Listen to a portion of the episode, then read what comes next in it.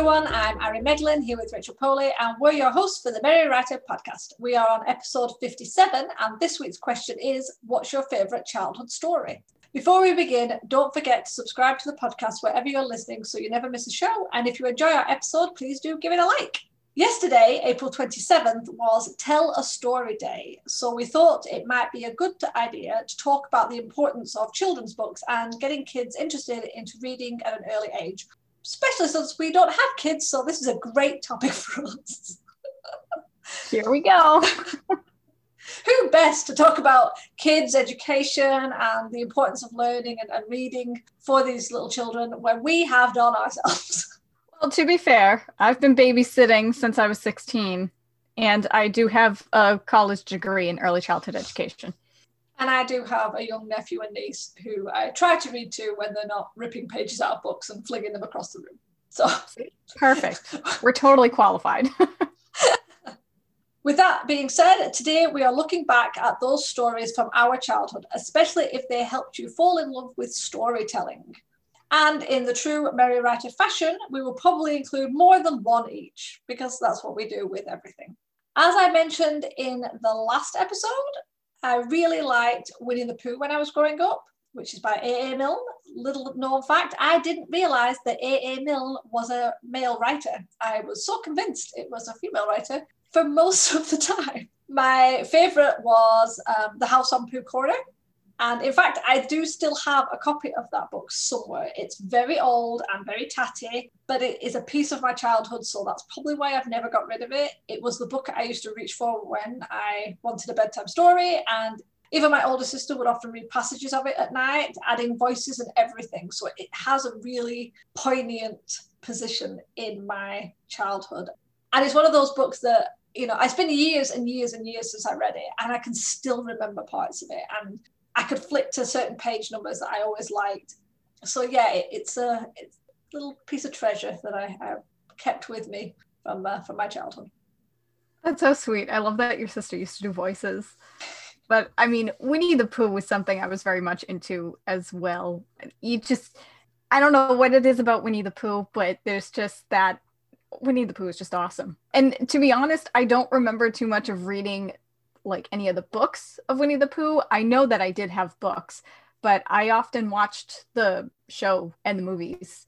But the books I don't remember as much, but God, I love Winnie the Pooh. And I'm so mad that my nephews, they like we tried showing them Winnie the Pooh, but they just weren't into it. and I'm so mad at them for that. that's that's like disowning level there. Yeah, yeah, it so is wrong. it totally is. What I was super into um, as a kid was Little Bear.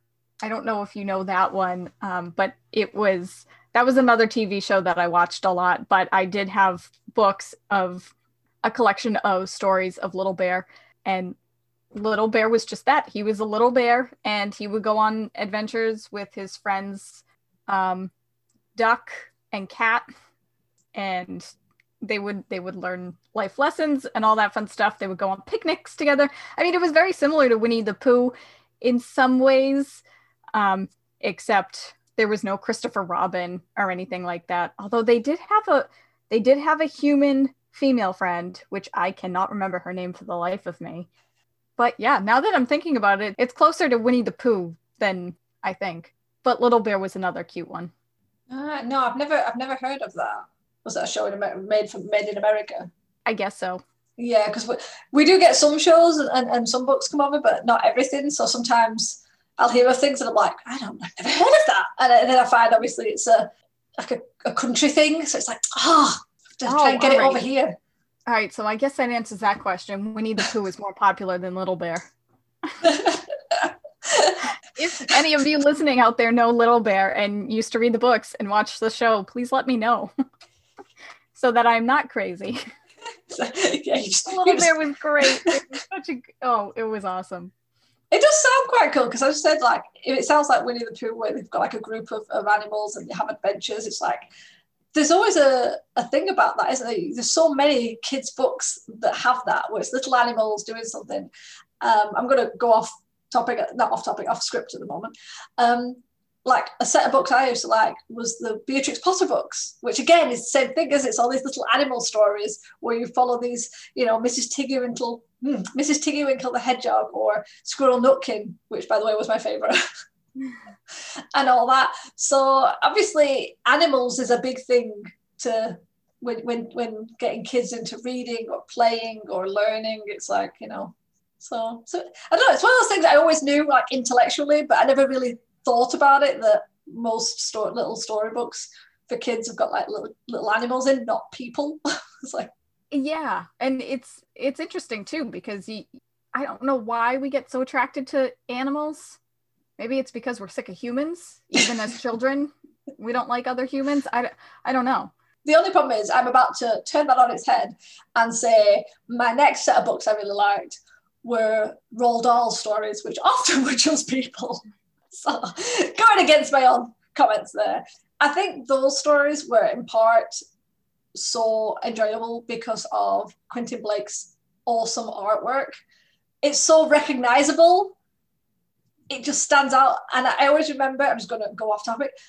When I was in primary school, there was like a safety um, leaflet that came out. We had we had like a massive number of like strange videos, and the police turned up to talk to us about the safety of not going on the railroad tracks. So I'm assuming someone did that and got hurt. So then they, they, they brought out all these leaflets, and I remember the artwork was by Quentin Blake, and it was really hard to take seriously because it had those silly characters like being electrocuted. This is suddenly becoming a really dark episode but it was like you know don't go on the tracks because the electricity can still hurt you know it looks like there's nothing but if you touch things it can hurt you and it was designed to do that but i just remember it i don't think it had the same effect it was going for because it had this really silly recognizable art style but anyway, I digress again. Yeah, my three favourite books of Roald Dahl's would have to be Fantastic Mr. Fox, because I do like my animals, The Twits, I don't know why, I just really love that, and George's Marvelous Medicine. I never read any of those stories. I've heard of them, but I've never read any of them. I'm speechless. And yeah, I know. when I was a kid, I wasn't as into reading. Right, yeah. As I am now because back in the day they would always assign you books to read in school and I never cared too much for those books because one they would the content would go go over my head even though it was written for my age group, or it was just the fact that it was homework and it was for school. I just wanted nothing to do with it. Like I didn't actually really truly start reading until I got to college. I think that that says it all because you said like it's the books that they assigned you, and I don't know what it is about teachers, but they always seem to assign the most boring books. Mm-hmm. You know, even they're fiction, but there's always some like something really dull about them. They're like the worst stories ever, and it's like they don't have to be the most exciting, but there are pretty decent stories out there that they could have used to do the life lesson and the moral compass that we all need when we're younger. But they always seem to pick the most boring dull things and then we all had to read them out in class it's like no thanks yeah and i mean the thing is too like there were a few books that i had to read in high school that you know, a few years later in college or outside of college, I picked them up and I read them myself. And they were actually pretty good books. And I appreciated the content more because I understood it. But even those books are targeted for high schoolers at the time, I was not, I don't know, mature enough might be the right word. I wasn't mature enough to actually care about the content or to fully understand the content. Yeah, I don't know. I think at an early age, like elementary school and even middle school, like they shouldn't be assigning books. They should just tell the kids to to read. Yeah. Just find a book that has some sort of content that you're interested in it and just read it. That's the that's the best way you can get practice out of it. I mean, I know I, I just said that I didn't really start reading until I was in college, but there was a middle grade series that I really got into when I was in sixth grade. And I know I've talked about this before on the podcast and off the podcast, but Warriors by Erin Hunter is a series that really got me into reading when I was 11 years old. The first book came out and the series is still going on. I'm still reading the series. If you guys follow my blog, you know that I'm still reviewing the books on there. And it's just it's an awesome series. And again, back to the animals. It's it's a book about cats and they have other series. They have Survi- Survivors, which is about dogs. They have Seekers, which are about bears yeah those are the only books that i read when i was in middle school going through high school was that yeah. middle grade series and then i got to college and then i started branching out into other books but but i'm still reading warriors That's incredible though that it's still going on. That's like, is this these stories and these books that you've read when you were a child and they're still happening? It's like talk about longevity. That author knew what she was doing. And, authors. Uh, authors. There's ah. three people writing the series. Ah, that's clever. Yeah. And the thing is, um, it's it's broke. I don't know what the right term is. Like, you know how a trilogy is three books, a duology is two books, but these each series is in six books, and then they come yeah. out with another series, and that's six books, and so on. And after the second series, they wanted to stop it, but the publisher said no. And I think now they're on like their sixth or seventh series, wow. if I'm counting correctly in my head. And you times that by six books, and then they have special editions. They even have manga out for it, and it's crazy. That's impressive. Although I have to say, I would be really pissed if I turned around and said, I, I don't want to write this series anymore. And some publisher was like, no, you have to. It's like, whoa, are you telling me what I can and can't do? But obviously, it's done really well. And I'm sure they feel probably very happy with it now. So, yeah. I'm enjoying it. So I might have to look into that because I, I, have never I never heard of them until you mentioned them, and I have seen your reviews, and they do look. And they do look good. And also, I do still like reading the odd book that's got animals in it. So I can imagine. Uh, but the other problem is, I would probably get hooked, and then I'd just be like, "That's it." It's like, "Where's the next one? Where's the next one?" Yeah. Well, I mean, you have a lot to catch up with. Yeah. Oh, great. I'll just add more to the TBR list that's yeah, already. Know, but hey, they're middle grade books, so you'll get through them fast. I think one of the things we're we're talking about with this podcast is how important it is for kids to get into reading. And I personally do like the idea of reading to kids, especially when they're young, especially when they can't read themselves. It's a good way of learning, you know, like have the child next to you while you're reading along and everything. I do remember getting a lot of enjoyment from that and getting kids really interested in books no, we're not just saying that because we're writers and we obviously want to keep the audience going. so, got to keep the fans going for uh, while we get older and older. No, it really, it really is good to get them into it. And obviously, you know, the, the next generation, we need more writers because it's always awesome to have more writers in the world. And you know, there's always more books that we want to read. And I do think it's important to get them into reading and to read to them. And just to pull them into those stories and spark their imagination. Even if they end up not being big readers, they can take those imagination sparks and do something else with it. But uh, yeah, I think I think the fact that it was tell a tell a story day yesterday was quite quite poignant because I don't know. I just I've been thinking about this more and more. As I said, I have a, a niece and nephew who are quite young, and unfortunately, with the pandemic, I have not been able to see them other than like standing on the road, like waving from a really long distance because obviously they're, they're small children and they want to run to you and you don't want to have you want to have that distance enough to keep them from getting too close. And it is noticeable when you can't go over and read their favorite book or you know listen to baby shark for the four billionth time. So mm-hmm. i'm starting to remember why i like this pandemic but yeah it's it's kind of it's nice to think of our audience and it's and even if you don't write children's books it's nice to think of the audience coming up because the more we get kids into reading the more that when they get up, get grow older, they might like your books, you know? So see, in the end, it's all about getting people to buy your books. I swear that wasn't where I was going. but no, I I do agree with you, like, because it does it does help spark that imagination. Because I have met some kids that they don't play, like they don't use their imagination. Like I, as I said earlier, I've been babysitting since I was 16 years old, so it's been I don't know, math, 11 years, I don't know. And I have babysat for quite a few families because obviously kids get older and then they don't need a babysitter anymore. So I move on to a new family. And I have had a couple of kids where they were so logic based or academic based and they just they didn't know how to use their imagination and they always thought I was crazy. And I was like, this is how you play.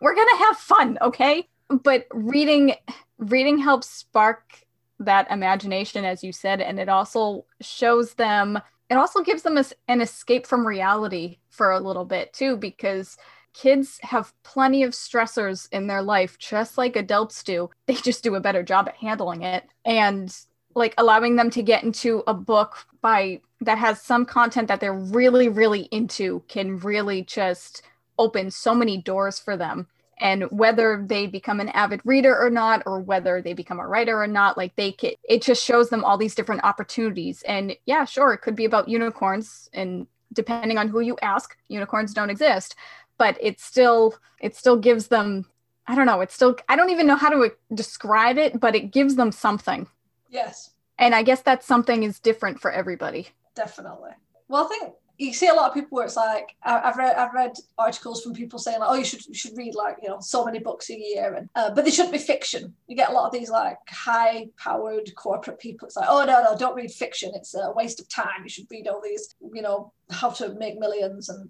how to be productive and blah blah blah.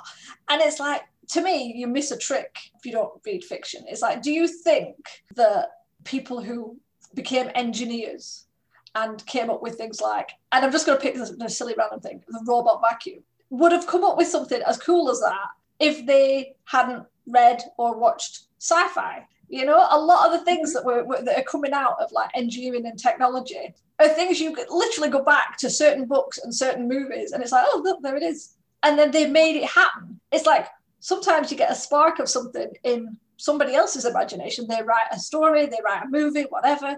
And then someone down the line goes, you know what? We need that. And then they take the imaginative thing and they create it in real life. Yeah. So so it's not just a case of, well, you know, you read fiction and, and you either become a writer and that's it. But no, there's so many there's so many different paths you can take those imaginations. It's not just like, oh yes, I'm going to create this one thing. It's like, no, you could be an engineer, you could be a scientist. You just need to think differently, and reading can help that. Stories can help that. They can also help you get through traumas and and situations that you're maybe personally going through. Someone may have wrote, written about characters divorcing and how what it how it affects the children. And if you're a child going through the family breakup, it might be helpful to read that and understand in a fictional way. So I don't know, it just I, think most people do understand how important reading is, but I don't always think it's it's almost kind of like, well, you should read because then it, it, it helps your language skills. It's like that's one of the aspects it can do. Yes. It's just like, one of the many. yeah. You know, it's um it does need to be more than just, well, it'll help you structure things, it'll help you understand words and context better. It's like, yeah, but there's more. So yeah, that's why we we say definitely do more reading. And just on a point, like uh, I have a family member who is dyslexic, and that's one of the reasons why I like things like comic books and uh, graphic novels because I found that a number of people who have dyslexia find it easier to read comics because of the shorter dialogue and then the visual so they they're not struggling as i mean obviously every dyslexic is different and some people might struggle but that's why i like the idea that you shouldn't penalize someone for what they read. It shouldn't be a case of oh why are you not reading war and peace? Why are you reading you know one of the marvel comics? It's like it shouldn't you shouldn't penalize someone for what they're reading because they're reading and that's important. And that might just be the best thing for them, the, the best system for them. I know people who still prefer to read books that have got artwork in them, you know, like that kind of where you got like a picture and that. So they have like a almost like a visual aid to, for what they're reading. I know some people prefer more simple books, no matter how old they get, they don't want anything too complex. I mean, I've tried to read some of these big tome books. I don't, I can't get through them they're too much for me. So I go back, I go back to the, the stuff I'm okay with. And that doesn't make me any worse for not reading, you know, these giant classic books that everyone's supposed to read. So yeah, can we at least not judge or shame anyone for if someone only likes to read comic books or someone only likes to read YA, no matter what their age. Really doesn't matter. Right. Well, that's the thing. I mean, I I mostly read cozy mysteries, which are a simple read for the most part and uh, middle grade books. I don't read too many adult books. I used to read a lot of YA, but I don't read YA as much anymore. But my favorite is middle grade. I don't know why.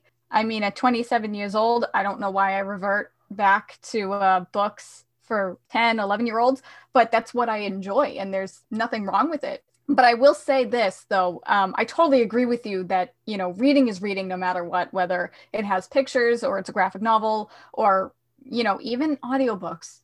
people argue that audiobooks doesn't count as reading. It, it counts as reading. But I will have to say, that the eight year old that I babysit for right now, the for the past couple of months, we've been reading books together because part of her homework is that she needs to read about 15 to 20 minutes a night and she has to write a reading log and basically summarize what she read. And she's always done this on her own, but she always gravitates towards graphic novels. Like she'll read the Babysitters Club graphic novels or, you know, like Captain Underpants and, you know, things like that. And again, there is nothing wrong with these books, but I started reading these books with her because we we alternate reading chapters to each other. So she's still reading. We make it more fun because I started doing voices. So then she started doing voices. And so it takes us a long time to read. But the reason I started doing that is because she's going to be in fourth grade next year. So she won't have a reading log anymore, but her teacher is going to begin. That's when they start assigning books for them to read on their own for school. And at the end of it, they'll have to do a book report or a short essay or something like that. And I noticed that whenever we choose, once we finish one book for her reading log and she chooses the next book, she'll pick up a book that she has or a new book that she just got and if it doesn't have any pictures in it if it's all just chapters it's not the fact that like she she gets intimidated by it mm-hmm. without having those pictures there which i totally understand especially at her age but i don't want her to go into fourth grade being intimidated by these books and having homework be a struggle yes. because from as I explained earlier, like I was not into reading at all when I was a kid because of these books. And granted, yeah, as I also said that I read some of them when I were when I was older and I did enjoy these books. But at that age you just you don't have the if you're not interested in it, you're not going to you're just not going to like it. You might not even comprehend it. And then she ends up falling far behind. So I agree with you reading graphic novels there's nothing wrong with it. If that's what you like, that's what you like. And by all means, buy all the graphic novels. But at such a young age, you do need to dapple in different things just to get them comfortable with all these different styles so that they can choose what style they prefer, what genre they prefer, and things like that. And um, because, yeah, I know we were just talking about books, they're for imagination and things like that, creativity, but it does help with the language learning and things like that. So there is, I mean, I love, I know I'm going like back and forth here, but I don't know. Bo- books are intense. Books are intense. Reading is intense. This, oh, yeah. this whole episode just got so it's so much deeper than I thought it would be. yeah, we just we just tacked off on a totally different thing. Yep. no, you're you're totally right. It's like yeah, there's especially as you said in schools, you will get assigned books that are probably things you will never want to read.